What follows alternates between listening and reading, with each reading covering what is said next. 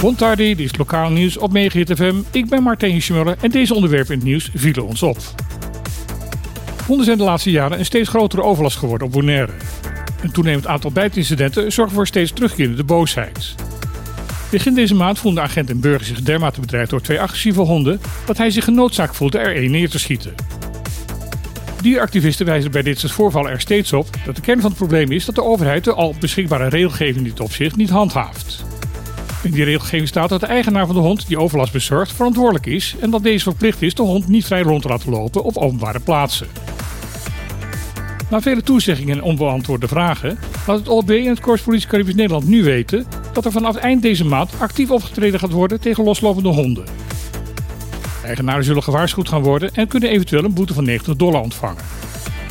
Ook gaan eigenaar voorlichting krijgen om beter met hun dieren om te gaan. Opvallend is dat er al jaren een nieuwe dierverordening is die door de Eilandsraad is goedgekeurd.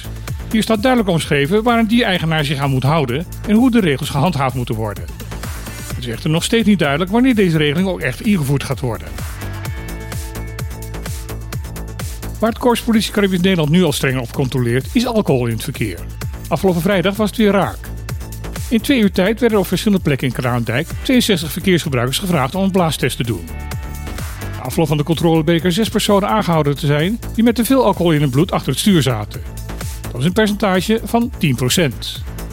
Bij één was de overschrijding zodanig hoog dat zijn rijbewijs werd ingevorderd. Straffen voor rijden met te veel alcohol op variëren van een geldboete, ontzegging van de rijbevoegdheid of zelfs een gevangenisstraf. Het sargassumseizoen staat weer voor de deur. Dat betekent dat wij binnenkort weer zeer grote plakaten met zeewier aan de oostkust van het eiland kunnen gaan verwachten. De stank die deze velden veroorzaken, verstikt het zwier ook het zeeleven aan de kust. Vooral de kwetsbare mangrovenbossen zijn daar erg gevoelig voor.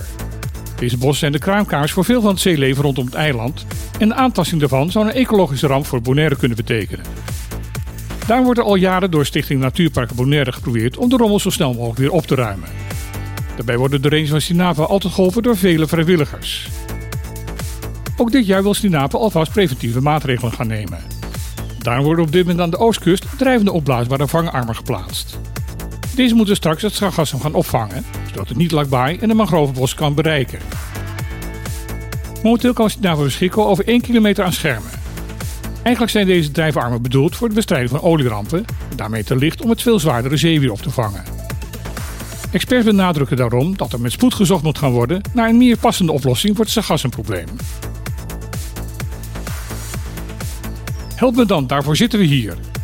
Dat was de uitval van minister-president Kilbar Pissas gisteren in het parlement van Curaçao. Op de agenda stond er nog steeds voortslepende soapopera rondom de verkoop van de in 2019 stilgelegde Isla-raffinerij op het eiland. Er was een kandidaat koper en er was volgens de betrokken partijen de wil om tot een overeenkomst te komen.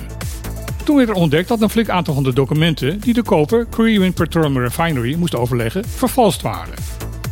De stand van zaken nu? Er zijn aangiftes gedaan tegen CPR over de vervalsingen en de onderhandelingen zijn opgeschort.